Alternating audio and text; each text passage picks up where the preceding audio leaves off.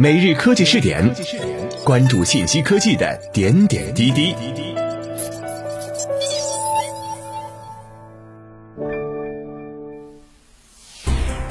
各位蜻蜓 FM 的听众朋友们，大家好，欢迎收听今天的每日科技试点。自检查日报正义网，使用具有量子科技加持的足浴盆泡脚，不仅能直观看到泡脚水变黑变浓，脚面冒泡。还能全方位调理身体，甚至治疗疾病，到底是量子真的神，还是虚假宣传技艺高？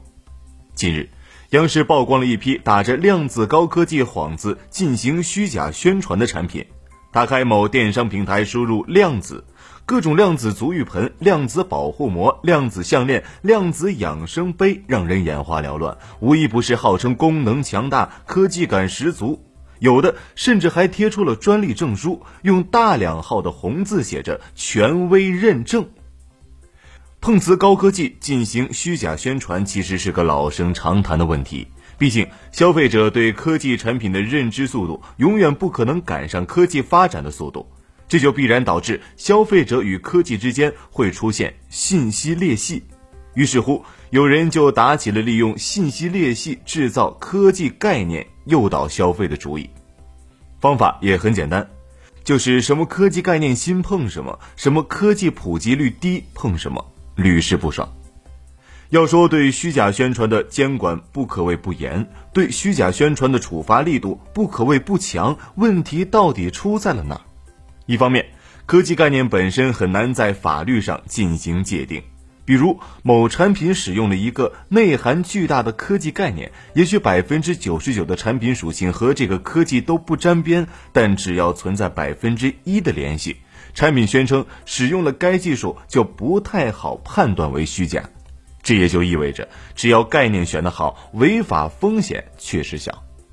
另一方面，由于科技的专业性、商业秘密、知识产权保护等因素。平台与监管部门往往很难在实际操作层面对这类产品的宣传做到有效审核，尤其是一些前沿的高新科技概念。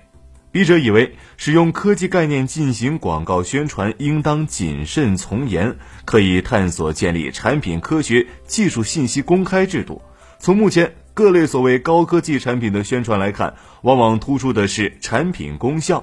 对于其中的科技使用情况介绍较为模糊。有的甚至通篇只出现了一个词，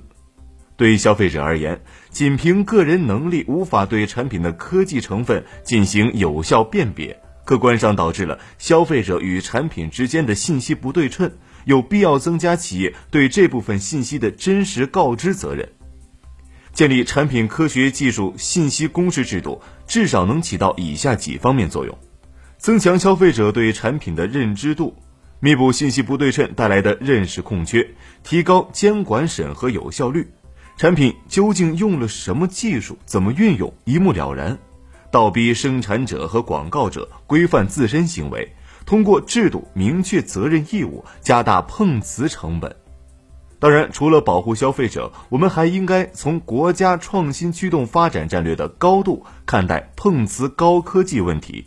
特别是要支持和鼓励那些敢于探索运用新科技攻克新问题的企业，但仅从政策上给予他们支持是远远不够的。通过规范科技产品的广告宣传，为能干事、真干事、干实事的创新企业提供一个健康良性的创新经营环境，则更为迫切。